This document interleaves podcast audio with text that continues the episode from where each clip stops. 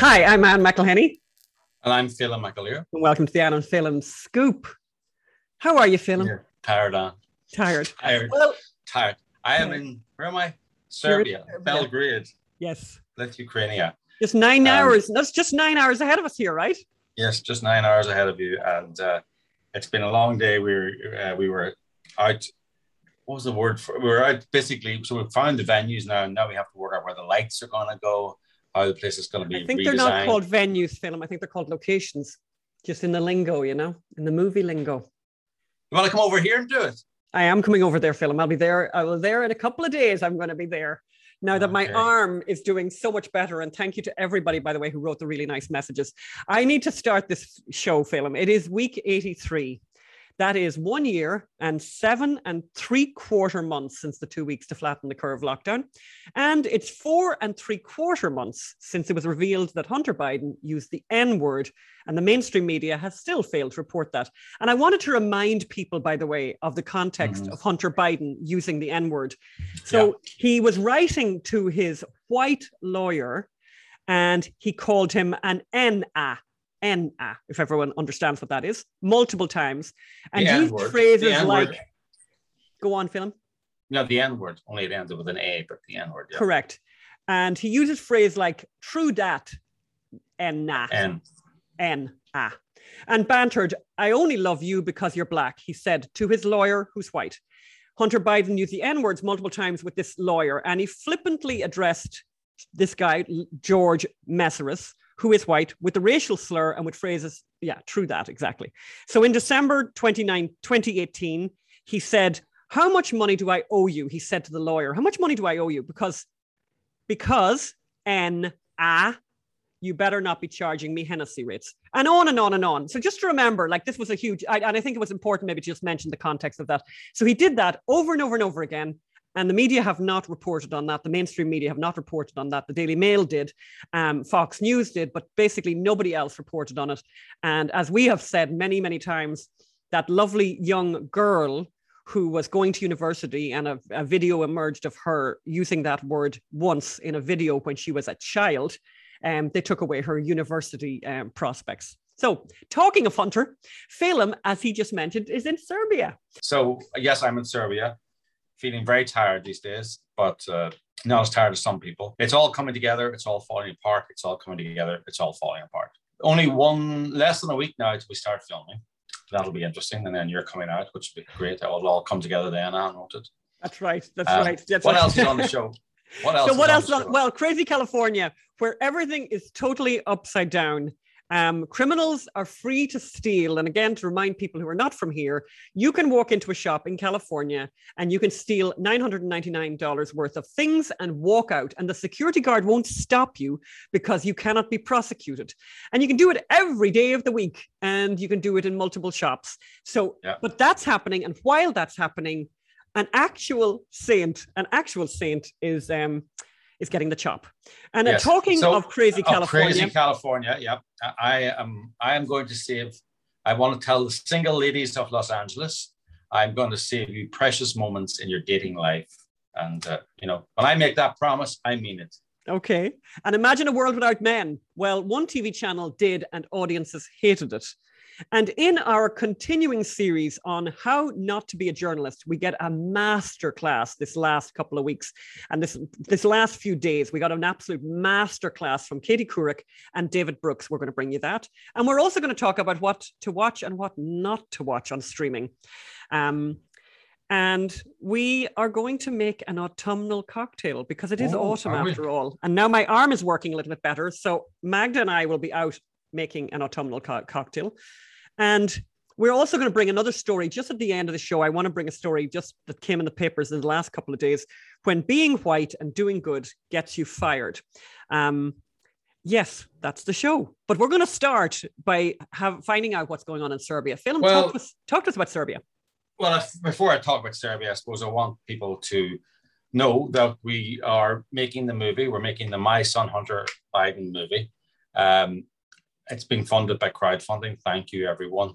Look, we're starting filming on Monday, and we've been spending a lot of money up till now. So we have the camera department, the lighting, the grip, the makeup and hair, costume, the second AD, And the second, second AD, yeah. And you see that picture there, and that funny that shows you that picture shows you the people, but there's actually other people sitting at the back of the room as well.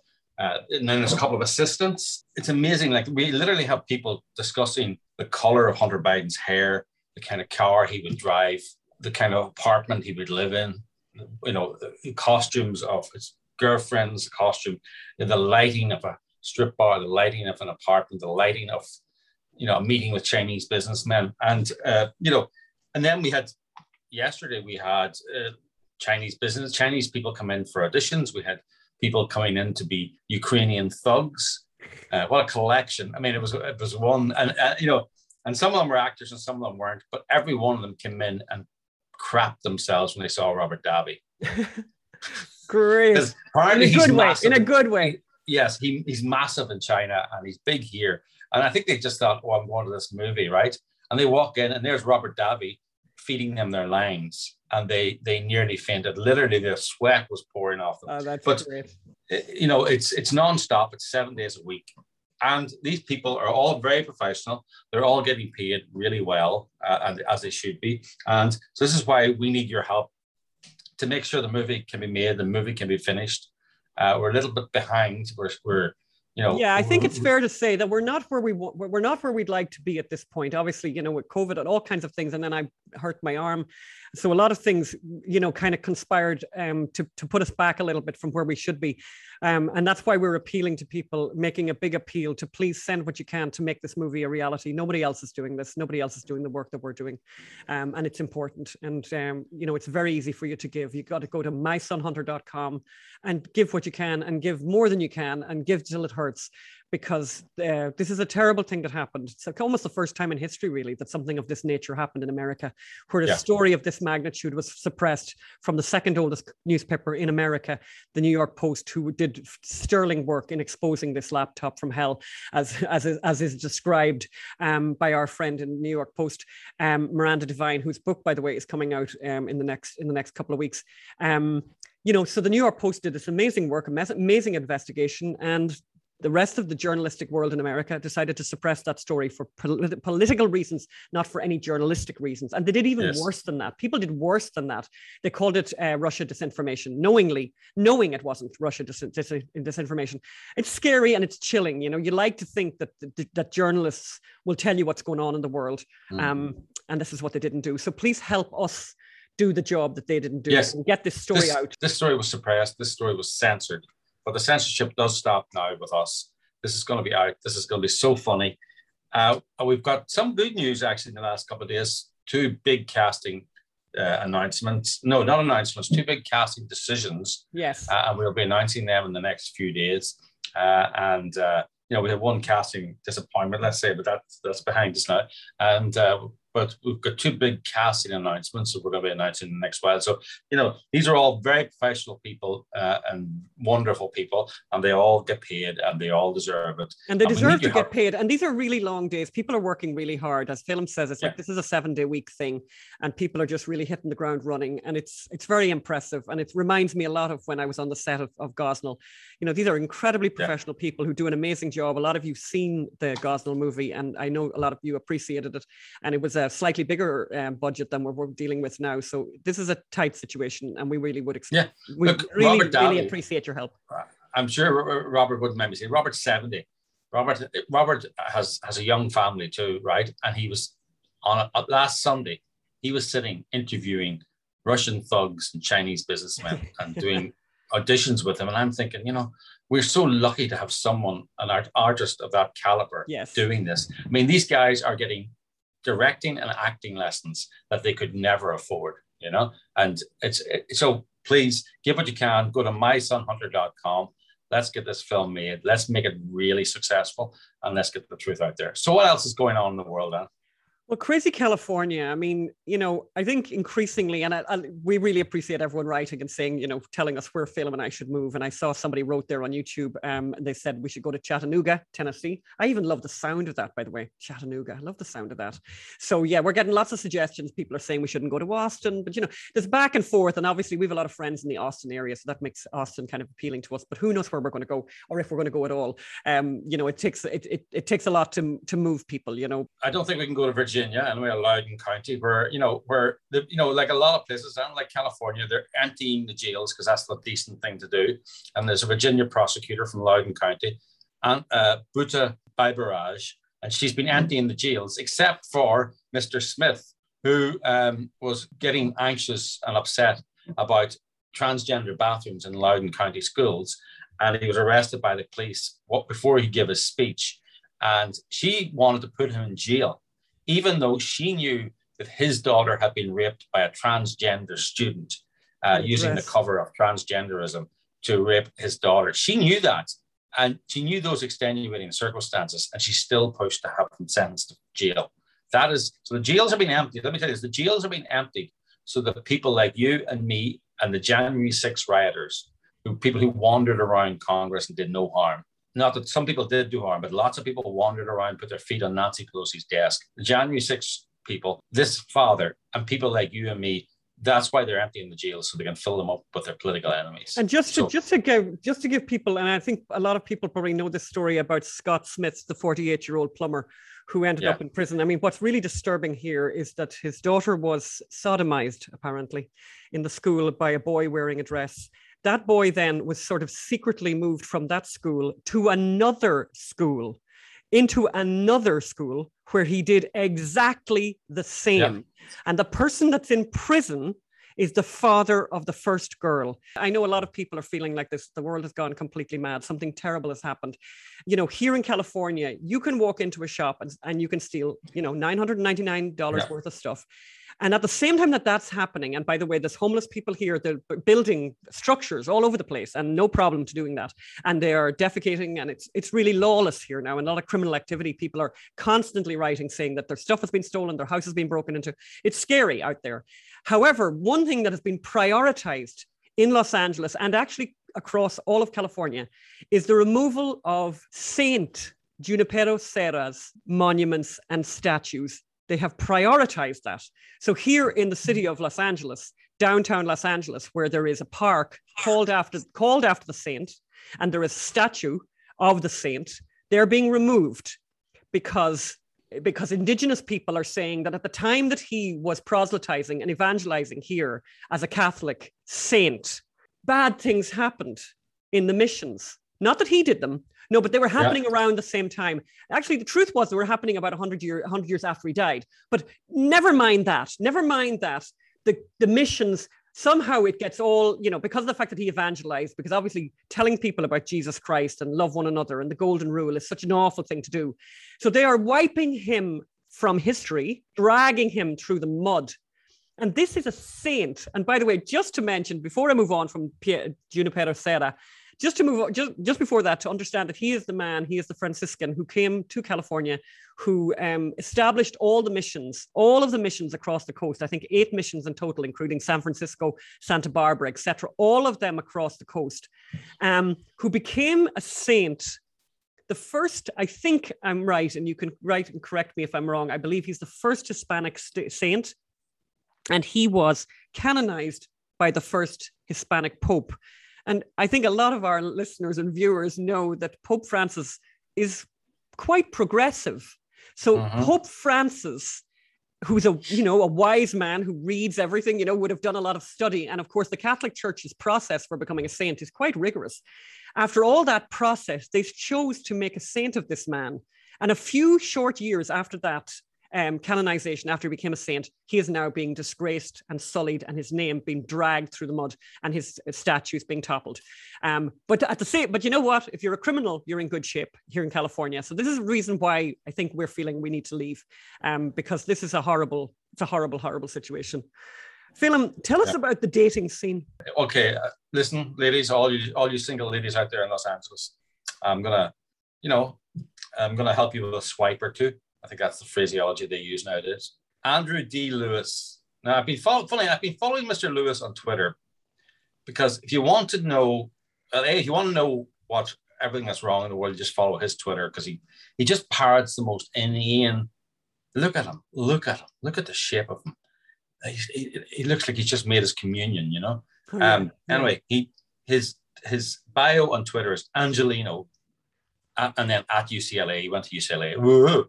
Uh, UCLA alum, council member, Northwest Northwestwood Neighborhood Council. Like, Jesus, Andrew, you know you're you know you need you know th- that's it. Um, and then president of UCLA Mix, which I assume is the an alumni social group, and then on the board of LA Young Democrats and Shin, San Francisco Young Democrats. Like, well, why are you on both of them, by the way? Anyway, oh no, the San Fernando Valley Young Democrats. Okay, okay, he's on the board. Tell us about them. Andrew Lewis then. What's he saying, Matt, Philip? He wrote on Twitter, and I, I'm sure I all. If you look at him, I'm sure your heart's going to be broken now when I tell you that he said, realizing that I can't date anyone that doesn't prioritize public transport. It's not a it's not a lifestyle choice. It's a morality issue too. wow. Yeah. I mean, God, uh, Phelim, I have to say now, Phelim, we're married 20 years. I have to say the dating scene has changed a bit since our day. We weren't Yes. prior, I don't think there was much prioritizing of public transport when we were knocking around now. I have to No, say, it wasn't on my mind, I have to say now, not that I would get into what was on my mind now because this is a clean program. But I mean, to be honest with you now, prioritizing public transport, if ever there was a phrase of get a life, you know what I mean? Like, what is, But, well, he doesn't but- believe that. Does he really Whatever believe happened? that? To, whatever happened to snogging in the back of a car, Correct, Back which of- I have a, lot of, have a lot of respect for that behavior. back of, on the back of a Peugeot? Um, Oh, very specific Phelim. I had a Peugeot, by the way, back in the day. Great Peugeot. And by the way, my Peugeot, just as a little little note here, I autobiographical note, my Peugeot was a Peugeot Independence.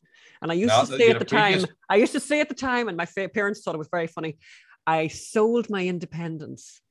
For some reason, oh yeah, I sold that car because we moved to Romania when we got married. right. So yes, but I sold, you know, I, I Anne's lost her independence was That's sort of right. said at the time. But I do remember that car. God, that was a great car. Moving on. I remember. I remember another Peugeot. Oh, did you date somebody who had a Peugeot? Another person? No, you had a Peugeot before that, with the one with the wet back seat. Oh, I don't know if that that- was. I'm not sure that was a Peugeot. So that I'm just to explain about the wet back seat. I think it's very important. By the way, I don't think it was a Peugeot Phelim. I think it was something much worse than that. But I Yes. bought a car secondhand, and there was something wrong. Obviously, significant wrong with it. But basically, when I would have passengers in the back, I used to have to put down plastic because there was somehow there was some wet coming from somewhere. It was water though; it Yeah. wasn't oil or anything. But yeah, Yes. does everyone remember their first cars? But I was I was so proud of that car. Um, Talking of which, we have to tell people about your car adventure. Oh my God! Your- should I tell that? Should I tell that story now? Should I tell we'll tell it after I talk about Mr. Lewis. All right, go ahead. I just wanted to tell people, the ladies of Los Angeles, you know, realizing I can't date anyone that doesn't prioritize public transport. It's not a lifestyle choice; it's a morality issue too. He's got a real treat in store for you. He really does. This guy, you know, you know, he'll walk you to the bus stop every time. That's the kind of guy he is. But wait, actually, he can't walk you to the bus stop because that's a patriarchal thing to do. You know, Oh, yeah. you should walk. The women should walk themselves to the bus stop because, you know, fighting off rapists in Los Angeles, that's an empowering thing to do.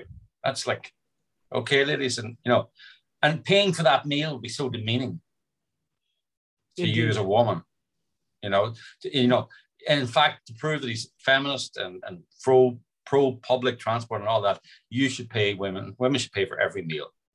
So that's that's what Mr. Lewis has in store for you. So he actually genuinely thinks that you would go out for a meal in Los Angeles of a night and take a bus home to wherever it is that you live on a Saturday night in Los Angeles. Wow. Okay, Philip, I want you to move on here now. I think you wanted to tell us about a TV series. No, gonna- no, I want to I want to talk with your ultimate LA experience. Oh, you want to talk about that now? Anne McElhinney. And I have a bone to pick with Anne McElhinney, by the way. oh. Can I tell my story and then see what the bone Yes. is? The ultimate LA experience. the ultimate LA experience is everybody knows the cat was, you know, the cat has been ill, but now we've got good news about the cat, by the way, which we'll bring to you as well. I remember we need to mention that film. So Top Cat is not losing his leg. That's the main thing to know. And I'm going to drive, I'm driving on on last Friday to pick up the cat and I'm on the 405 on a Friday, which is not something anyone wants to ever be.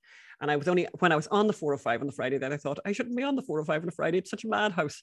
So I'm driving along and ricocheted into my lane was a, a metal, big, big piece of metal, like basically, I think a bumper. And I made the split split second um, decision. Um, well, you, could, not avoid it, you know. I couldn't avoid it. it. No matter what I did, I couldn't have avoided it. And if I tried to quickly avoid it, I'd have had a collision with very fast moving traffic on both lanes beside me. So I ran over it, and I thought, "Oh God, I hope I haven't destroyed the two t- the new tires because we just bought four new tires." I drove on a little bit, not very far, and imme- and suddenly the whole car stopped. The whole thing stopped. I put my foot on the accelerator, no power, and all the lights went on. And and, and, and I the car stopped. The car stopped and it didn't stop on the shoulder. It stopped in the middle of the 405. If anyone doesn't know the 405, I think it has about seven lanes each side, and I'm in the middle yes. of one of those. And um, and by the way, I became, you know, I you know that there's a reason possibly for cliches, and the cliche, the reason for a cliche is because it tells a truth. And so I became a girl. I became immediately a girl, and I couldn't find the emergency lights in the car. So I phoned because I did what you should do. I phoned Belgrade to talk to my husband and ask him where's the emergency lights in the car, and he told me he directed me to them. What, you what phoned me at two. It was like one or two o'clock, one to two o'clock in the morning. Oh, I never even thought about what time it was when I phoned you. Yes. God, right. Okay, sorry about that. So I phoned him. Right. I put on the emergency lights, and then I said, "What do I do now? What do I do now?" I was speaking very quickly, which I'm capable of doing. And then he said, "You got to phone nine one one." And I phoned nine one one. I thought I was in one of those TV shows but I, that, you know, but that was tempered by the fact that I was terrified that I was at any moment I was going to die because somebody was going to rear end me at 80 miles an hour, which could have easily happened on the four or five. On the, four, or five just let people know that. Just let people know the thing you don't do is you don't get out of the car. You never. No, you never get out of the car. You phone nine one one. Yeah, the nine one one. The car is the car is the safest place to be I phoned you know, the nine. I find I phoned nine one one, and they would. That's the first thing they said: do not get out of the car and put your seatbelt on. And so I did all that, and I was thinking, you know, of course I had the seatbelt on anyway. But um, and then I sat there uh, for twenty minutes until anyone came to find me, and and the and other problem was I had to hang up the phone with Phelim because the phone was dying, and of course I couldn't use the battery in the car because the battery the battery in the car was dead, and the whole dead car was dead. And I was thinking, imagine his phone dies, I can't. And then I'm like, is this is this guy anyway? Then eventually, and again, and like, and and the cat was supposed to be collected from the vet after surgery. And the cat was meant, and I mentioned to Phelim while I was on the middle of the 405 with the traffic going around, he said, please phone the vet and tell him that I'm, that I could be, I could be uh, a little bit late coming to pick up could the be cat. some time. Could you explain uh, however, it to the cat? However, I did text you and you did, you, you ignored me. In fact, you, you said no. To what? I said, please video this for the podcast. Oh, you did. No, but you know why I didn't film was because I didn't want the car. I didn't want my phone to. I didn't want to lose my the bit of battery I'd left. I thought, and I know. I'm so sorry for the people out there in podcast land that I wasn't bringing you um non-stop footage of this. Which I probably would have done, by the way, if I had had more life in the in the in the phone. Anyway, long story short, eventually the um the highway patrol comes and you know surprisingly to me very surprisingly there's one person in the car this frighteningly competent hispanic woman who was just like definitely straight out of central casting. And she first of all she gets out and of course there's the lanes to my right and she goes with one hand you know you stop. And i was like she, no. was, really, she was really tough. Yeah she made them stop. Yes right? Then she comes up to me and she's like you know super super competent. And she's like here's what we're going to do now well, first of all, did you run out of petrol? I'm like, I'm a girl, but I'm not that much of a girl. And by the way, if anyone is in our car is ever going to run out of petrol, it's my husband who loves to run the car right down until there's nothing in it. That's not me. Um, so anyway, no, I had not run out right. of petrol and all of this kind of thing. So, and as you Americans say, gas. So then she says, basically, I'm going to have to bump you off the road, right? Because she bumped you off the road. Phelim, how do you think she? How do you think? What do you think happened? She bumped me I off the road. You missed that bit. I thought a tow truck came. Oh no, no, no, no, Giovanni. That's she another part of the story. The she bumped me off. The, she said, "Right, I'm going to get back into my into my uh, whatever it's called, my trooper." Did she damage the car? My trooper vehicle. I have never. I, listen, I haven't even looked at the car. So basically, she gets in her in a car, and she has the loudspeaker. Then I mean, it's like literally that show that we watch on TV Phelim. I'm literally a character in 911. What's your emergency? 911. What's your emergency? And that's what they say, by the way. So basically, she starts bumping me, bumping me, and I'd say she has damaged the car because at one stage it's like boom you know, very strong bump. So she bumps me over to the hard shoulder, at which point Giovanni arrives. Now, Giovanni, I have nothing but good things to say about. And Giovanni, I mean, God bless people trying to make a living. Giovanni basically cruises the 405 on a Friday looking for Anne McElhinney, right? And eventually he's going to find me. And he's there and he says, do you want me to give you a toe? And the answer to that is yes. I'm, you know, Yes. now I'm in the hard shoulder, but it's still not good and it's still scary. So I got in with Do they call it the Giovanni. hard shoulder in America They don't call it the hard shoulder. They just say the shoulder. or the emergency lane or the, Magda, Magda knows more about these Americans. She said they call it shoulder, not a hard shoulder. We call it a hard shoulder, but then we're from a country that, you know, we just love hardness in general Yeah. and toughness. Yeah. So basically, but the Hispanic woman, I have to say, I wish I'd taken her name. I mean, I did all the things I meant to do. And I said, you know, I want to thank you for your service and you're amazing and you're so competent and you're so calm and all that. I did all that, but I wish I'd taken her name. I wish I'd taken her name. She was really good. But then she kind of disappeared and off I went with Giovanni. And anyway, we don't know what the, we don't know what's going to happen with the car and anyone who's got advice, we'd like to hear it. But anyway, it's getting assessed. Well, I, I have a question. I have a question for our listeners. So the Geico have now written to us and said you're liable because you should have avoided. Uh, I think the cars are right off. Been told the cars are right off because if, if if the oil evacuated out so quickly, the engine has probably been overheated and destroyed. Does that if if if, if Geico decide Anne is liable, does that mean they're not going to pay us, even though we've got comprehensive insurance?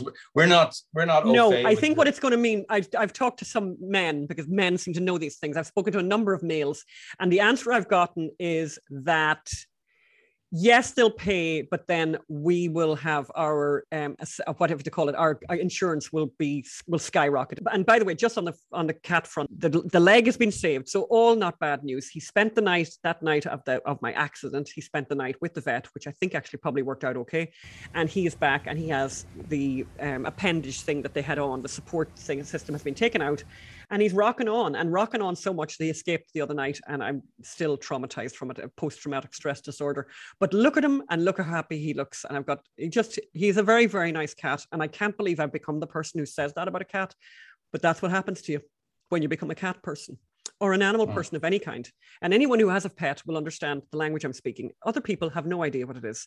And it's almost like a joke with me at this stage. I've actually discovered a thing about myself. If you don't have a pet, you can be very arrogant and um, judgmental of people who have pets, and you can think they're lunatics. Until you have a cat, cat or a dog or a pet yourself, and you start talking to them like they're a child.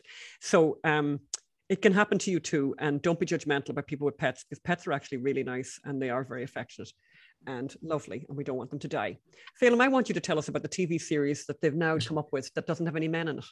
Yes, well, actually, you know, it's uh, in a sort of following on from that, uh, you know, uh, Andrew, Mr. Lewis, who doesn't want to date women who don't like public transport. You know, he's kind of a girly man himself. But so there was this show, uh, Y the Last Man, which was from FX, and uh, it depicted a world without men, a world run by women. And guess what? The audience hated it. As As right. Variety said, the series, which stars Ben Schnetzer as Yorick Brown, the only cis man in the world not to not fall victim to a mass sudden death. So he's the only man there. So it's basically all females. He's the only man. And, you know, the, the showrunner, I've never been more committed to the story. There's so much more story to tell. We don't want it to end. And uh, the, the audience says, we want it to end. Yeah, make it Uh, end. so make it stop. it- Please make it stop. Yeah. yeah, please make it stop. And the, and the channel listened and said, you know, the ratings are so low, we just can't justify it. So bye.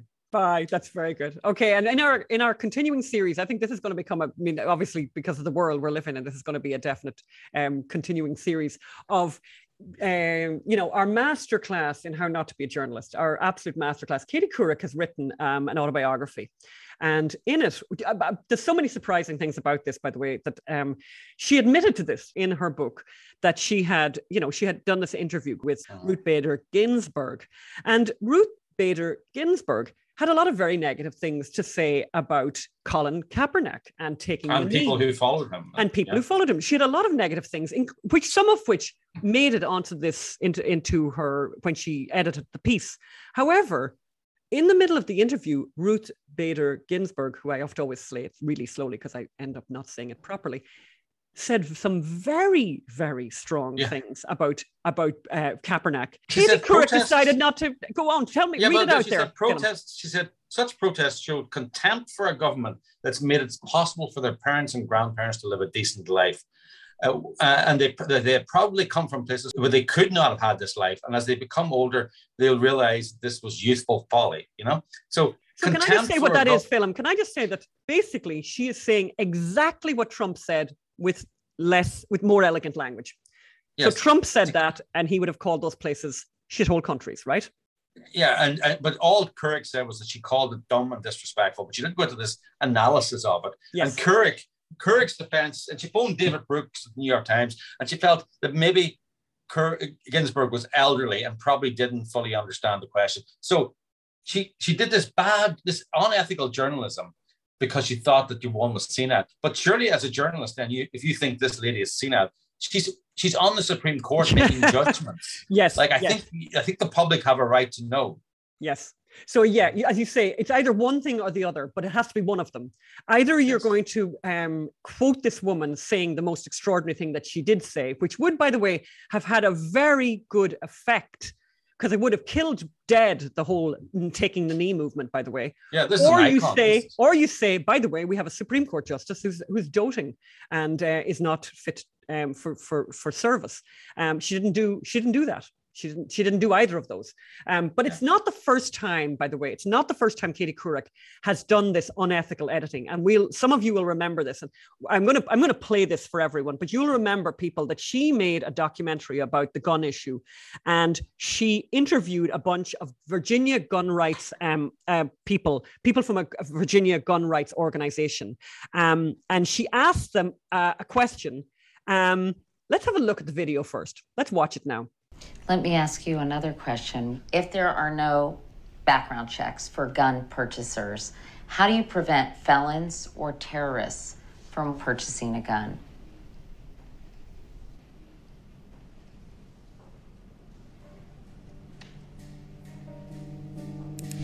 So you see what she did there. So she asks this question, and then there is this, um, I believe it was eight seconds of silence. Eight seconds of silence. Now, I have and to they never say, answered. They never answered. They never answered, right? Um, what I have to say that I think is really brilliant, and I and a, a brilliant lesson for all of us. These very smart people that you've just seen unable to answer that question decided that they would tape the whole of the interview. So they had an audio recording of the interview, and the actual truth was that when she asked them this incredibly obvious question, they immediately spoke fluently. There was no gap at all. Um, and they were able to call her out on that.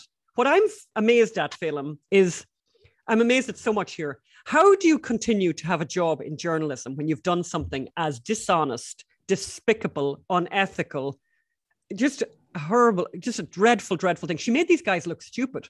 And these well, are not stupid people. These are smart. Because they're rednecks, and they're rednecks, and you're allowed. To, you're, you get a free pass. In fact, it's encouraged.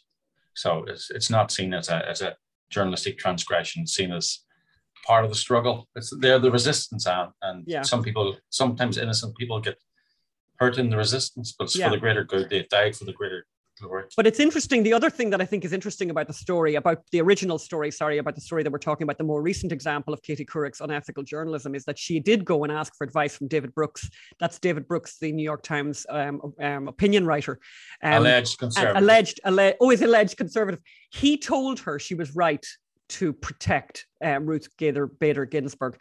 Um, you know, and I, I would have thought to me now I, he he should lose you know he should lose his job for that because it is just incredibly unethical, extremely unethical.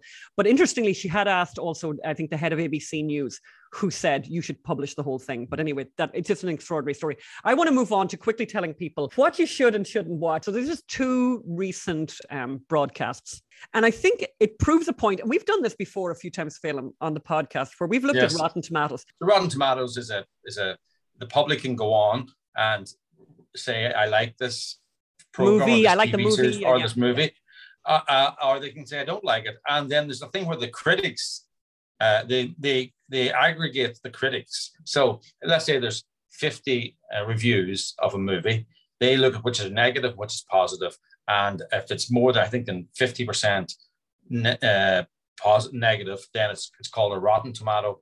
And if it's more than 50 percent positive, it's a fresh tomato. And it's very important to get a fresh tomato, and it's very important to get 100 percent positive. Very few, very few programs, very few movies get 100% or 90%. Normally it's 50 50 or 70 40 or whatever. But so the uh, two examples, so the two examples I want to bring people's attention to. The first one is the Fauci documentary, which has been done by Disney Plus. I haven't seen it. I'm going to be very honest with everybody. I haven't seen it, but I have read an enormous number of reviews of it. This is a screen grab from Rotten Tomatoes of the Fauci documentary. That's the that's the reviewers. So 91% loved it. Then the audience came got involved in telling people what they thought of the Fauci documentary. 2% of the audience liked it. And that's based on more than 500 ratings. Yeah. More than 500 people wrote in to tell Rotten Tomatoes what they thought of the Fauci documentary. 2% liked it. And basically, from all of my reading of people's reviews, they basically say, and I've seen, why don't we maybe, let's show, we're going to show a little bit of the trailer of the Fauci documentary. Fire, Fauci, fire, Fauci, fire. God help us. When I think about my dad growing up, I certainly think about that seriousness and wanting to do the right thing. At the same time, very few people get to see. He's funny, weird, and really playful. I loved clinical medicine. The idea of discovery and having an impact on people. That's what really captured me. I grew up in a somewhat tough neighborhood in Brooklyn. The culture is that you didn't get intimidated by a lot of things. When someone attacks, I don't immediately fight back. It's nothing personal, it's strictly business. When COVID hit, he became this target. My dad said, We're going to get through this whole thing. And he's held that. We're seeing upticks again, and nobody's hearing from you. I don't understand the hate that people have these people are really, really getting bad. I mean, you know, they're harassing my daughters constantly, which bothers me more than anything else. We heard about what he went through in the HIV AIDS pandemic, like seeing signs Fauci's a murderer. And I remember asking him, like, is this actually what it was like? His response was, you can't even compare the two. When you're involved in a race to stop a horrible disease, you always feel you're not doing things quickly enough. so, so basically, the description by the audience, who I really do trust here, the description of them, I would say, is that they um, they don't um, they don't like it, obviously. But what the reason they don't like it is that they say that it's just pure propaganda. There is absolutely no balance, and that it is, you know, shameless. And the other example that I want to bring people's attention to, which has kind of obviously been an awful lot in the news, is the Dave Chappelle um, show, you know, his special, his Netflix special called The Closer. Uh, just have a look at how um, Rotten Tomatoes have assessed that. So I think this is incredibly interesting on a number of levels. Look, first of all, at the number of people who reviewed it. So the professional reviewers, only six of them reviewed it. And of them, basically, it, it was given a Rotten Tomato. It got 33% approval rating. However, look at the audience over a thousand yeah. audience members decided to check in with that and said that they liked it. Now, I want to tell people that I've watched the Dave Chappelle closer. The reason I didn't watch the Disney Plus Fauci is because I don't have Disney Plus and I was unwilling to spend money on getting to watch it. I thought I, I think I knew enough just from the trailer.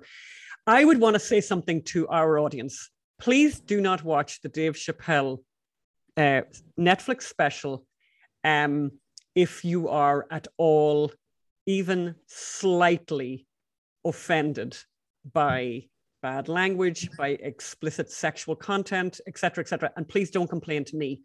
Um, but any of you who have the stomach for it, I'd highly recommend it actually. And what is extraordinary that has now come out is that basically um, trans people in working for Netflix are staging a walkout because they're so upset about the um, the Netflix special. I would call not, it. I, I, would call it more of a mince out. Oh, fail and behave. So basically, no. the thing that I want to talk about that I think is really interesting as well is so Ted Sarandos is defending Dave Chappelle and really defending him and defending him and defending. And in fact, if anything, he's actually you know, digging deep on this one and saying, uh, I'm going to hang on to this. Yes, I mean, look, he is defending him, but I, I would say he's got no choice but to defend him. I wonder, will he commission another one? That's the big question. You know, sometimes these people they don't realize what they've got. It creates a fuss, and then he's in the impossible position of having to defend this show. Uh, and there's I no think, way. I think there's, there's no way, as someone who nurtures talent, uh, there's no way he he could condemn him because uh, also if he did condemn him, he'd have to resign himself because obviously he okayed it.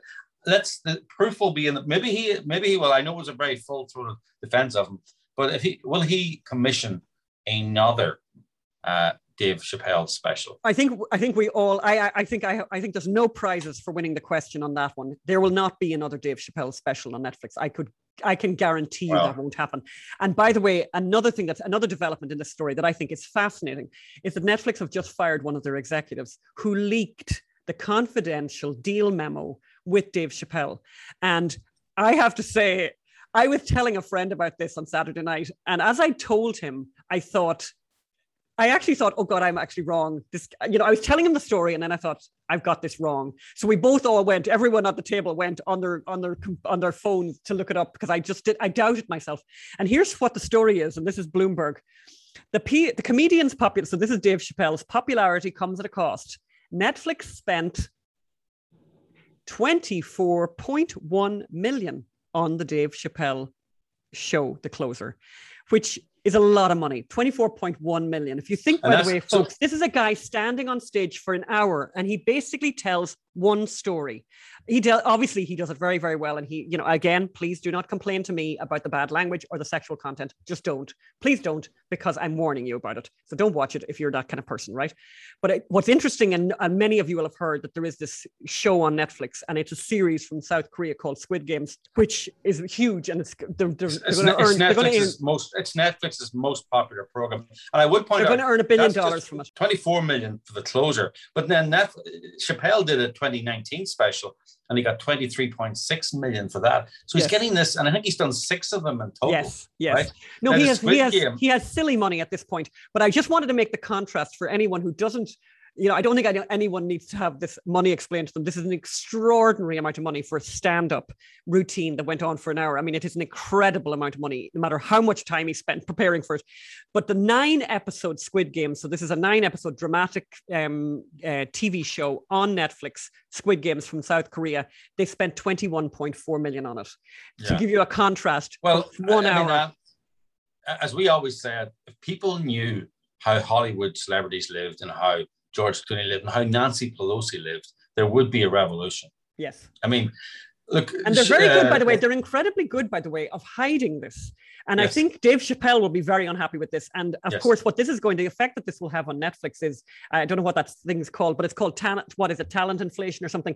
But certainly, yes. all the talent that have been doing deals with Netflix, Netflix are going to have to deal with every last, every last talent that they're dealing with now is going to quote yeah. this number to them and say, yeah excuse you me now you know yes. am i really am i really 10% you know am i 90% worse than this guy? You know um, yeah. and it's going to be a tough one. It's going to be very very tough. So um but amazing. I mean I, I thought quite an, i'm kind of glad we got the information even though the guy shouldn't have done it. And it's inc- he's lost his job and he should lose his job. Because yes, if you if you do sign on to a job and you say you're going to be confidential and you're not confidential you're a bad person you know? Yes. um you know i mean obviously you can break confidentiality if there's something criminal or something you know where a child's being hurt or anything like that. Obviously, that's different. But this is a, this is business. This is just a business thing. I wanted to, there's one story that we didn't kind of mention in our introduction Phelim that I just wanted to I want to drop this in before we go because I just this is inc- and we're not we're not finished at all yet by the way. But I really really wanted to bring people's attention to this and it was in the Wall Street Journal this week. Unbelievable.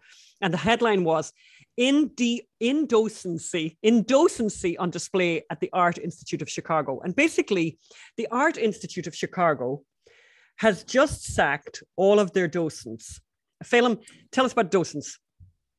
So a docent, uh, we had we had dinner with a docent the other night. Uh, uh, she, she docent in the Getty Museum, and she was a middle class, middle aged woman, white woman who loves bringing art to people. Loves these are the guides, these are the tour guides, these are the people who tell you what you're looking at, what why it was important, why it was groundbreaking, why it's in the museum what to appreciate, what not, and then let me you make up your own mind and take you on a journey through this one these wonderful exhibitions. But of course, they're all white.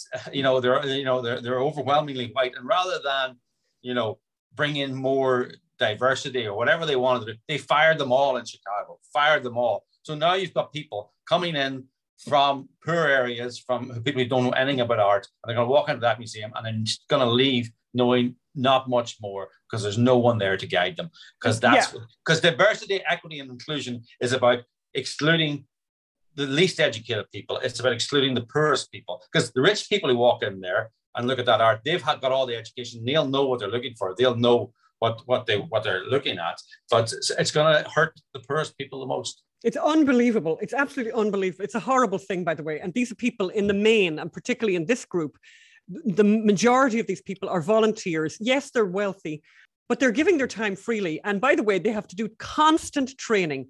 Um, right. I think constant training and twice a week. Uh, 18, you know, huge, huge amount of training anyway. And they're very knowledgeable. And as you say, you think of some, you know, the, the typical, you know, a very educated person is going to walk into that museum. They're going to know exactly what they're looking at and they know how to look it up and they know how to find out the information or access information themselves anyway. But you think about the type of um, diversified population that they're trying to attract into that museum. They need exactly this woman, you know, nice middle-aged woman to meet them and say, let me show you the most extraordinary thing we have here, you know, and explain it in nice terms to people. Like these are nice white people who are doing something really nice and a really good thing, a really yeah. valuable thing. And instead of even like they've just sacked the load of them, the whole lot of them have been sacked kind of overnight. Horrible. That's devastating. It's devastating. It's devastating. And you know, before we finish, Phil, I actually want to do something nice now because I just think that's all very sad. I want to show you some photographs of Serbian food. Oh yeah, please do. Look at the look at the meat dishes there. That's a, a little. I mean, I've eaten so shared, much. This is a shared plate Phelim, obviously. This is a yes, shared this plate. is a shared plate. But I tell you, I've eaten so much. So Robert and I were supposed to go for dinner the other night with people. You know, we're, we're out networking every night and, and out with the production team and all that. And Robert just looked at me and said, "I don't want to eat anymore." Yeah. Right. So we invited them to our hotel. We went upstairs to the restaurant. I had a dessert. He smoked a cigar, and everyone else ate. And you know what? It was wonderful not to eat. But look at because we're just. I'm looking at that. So by the way, can I just tell you when I look at that Phelim, and I think this is something that the audience, our our, our podcast audience, might find interesting about you, because when I look at that and realize it's a shared plate. Uh, my husband really hates shared plates. And uh, the reason for that is he's from a family of 11. And you can imagine the word sharing if you were in a family of 11 children um, it takes on a complete new meaning. It has another, yes. it has another meaning. So when I remember when Phelim and I lived in Romania many, many years ago, and there was these particular restaurants where there was these shared plates, Phelim violently uh, opposed shared plates, and he would in fact use glasses and bottles to create a wall around his own food so that people yes. couldn't share his uh, food. But no, and, it was my own food. I would order my own food. yes, me. you would, Phelim. Yes. the other thing, the other, I know what your other objection. Your other objection was the fact that you actually ordered better than everyone else, and you knew it when you were ordering, and you were saying, "Yeah, but when they regret it, they don't get to eat my food." That's right. Yeah, good to know. So yeah, no, I saw that and I thought immediately. I was always even when I even when I was a liberal, I was against collectivism there you go. So I'm going to do, um, and uh, you know, I'm this is a little experiment, but it's been kind of on my mind. Not that I'm like, not that alcohol is always on my mind, but I thought it would be nice to do a little um, toddy, a little hot drink for autumn because we're coming into the autumn. Even here in LA, the weather's sort of definitely changed. And I thought what we'd do is, um, and check out what I'm doing here. I'm going to heat up some cider. This is a hard cider, six percent alcohol, um, and I'm going to put into that into the microwave. What I'm going to put in there with that is you can see a cinnamon stick, put in a bit of lemon, maybe throw in a um, star anise and maybe a clove. Although I'm not a big fan of cloves. I'm going to give that about 45 seconds, get that nice and warm, and then I'm going to top it up with a little thimbleful, as you can see there, a little shot of bourbon. Going to swirl that all around, swirl that all around. Let, the, let all of those things infuse. And then we're going to taste it. And you tell me what you think of my face trying this cocktail.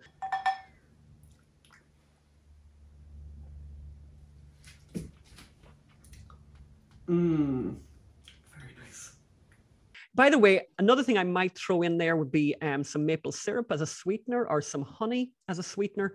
But I'm kind of always inclined to go towards the uh, less sweet because just I'm a bitter type of person. And by the way, the bourbon itself has loads of those caramelly flavors. So they're going to be really nice in there. And I'd highly recommend that. So we've come to the end of the show. I want to remind everyone, by the way, please, to the appeal that we made at the beginning of the show, we cannot do this work without your help. We cannot continue without your help. And I think yeah. we do a lot of really good work that no one else is doing. We are quite yeah. unique in uh, you know, on the conservative side of things, we are quite unique in the fact that we're using entertainment to tell the truth about. Yes, we make we make movies, we tell play, we do make plays, uh, we podcasts. do YouTube videos, we do podcasts. Um, I, I just want to show you. I want to show you some more pictures. Here's Robert Davi, you know, going around a derelict bar in Belgrade, trying to make it. He's going to make it into a Alice in Wonderland uh, strip bar for Hunter Biden. And in the script, and I haven't told you this. You know, there's a let's just say there's a there's a role for a man in the script, and he met uh, an actress actually who was in in the hotel in another production. And he looked at her, he goes, "That's our Lorenzo." I'm going, but Lorenzo's a man. He goes, but imagine if it was a woman. I go, oh, oh, oh. Excellent. Oh, and you know he's always thinking and he's always working. He's and very creative. And, yeah, and he wants to make this the best Right. movie, and he wants the truth to get out. He- You know, and he- we're gonna it's gonna be a blockbuster, but we need your help for it. So we really do. please we go really to, do. go to mysonhunter.com. And the next time you see us, we will be together, which will be very nice Phelim. I'll be reunited with my husband, and we are hoping, and you know, we we we very much hope to be doing this broadcast from the set of My Son Hunter. So um, you'll see some nice, interesting stuff in the background, and that's our plan for next week. Um, next week's going to be a busy, busy, busy week for us because the first day of filming is on Monday, and um, it's all going to be happening. But we will talk to you um, and look forward to that. And thank you for all the lovely messages. Uh, please, please review the podcast and leave a message. Um, we read everything and we love them. Um, and we love you guys very, very much. and don't forget, and don't forget the Barry's tea. I'm gonna. I know. I heard we've had an emergency. Um, I got an emergency email in the middle of the night, and the reason I was awake in the middle of the night was because I had cat issues. Um, the cats were one of the top cat escaped. Uh, Terrible. But anyway, in the middle of the night, then I get this email from Phelim saying, "Emergency." Don't you know? Get bring a second suitcase and buy tea bags because everyone is dying for a cup of tea and they can't get a tea bag there. All the so Brits, I have made all the Brits and the Irish. all the Brits and the Irish. So basically, I have made a big order today of tea, and I'm going to have a ridiculous amount of tea because actually, there's nothing like a nice cup of tea. Talking of Irish, I uh, I'm I was here. I'm I, let's say just outside the hotel. I met another Irish actress, uh, and and you know, and uh, you know, she's here, and she there's no other Irish. She met, and I, I heard her accent. And I went, "Oh, you're Irish." She goes, "Oh, you're Irish. Oh, thanks for coming over. Oh, it's so nice." And basically, we were best friends, and you know, and uh, we're, I was going to go to a hotel, and we're going to go out for dinner, and basically, we're going to spend Christmas together, and you, she was going to meet you, and uh, I, you know, we We're all gonna gonna be friends. her- we were going to be godparents for her children. I could see this whole Oh. because I was a producer, she's an actress, and all. Oh. And then she went home and got Googled me, I think, and uh, I saw her this morning. She goes, "Hi, hi." She sort of found something else to be doing at the time, uh, and uh, she doesn't want to uh, hang out with me. There you go, shocker. All right, Phelim, enough of that. We will see, I will see you in a few days, Phelim. Can't wait for Yes. that. And we will see everyone together next week. Bye now. Bye. Bye.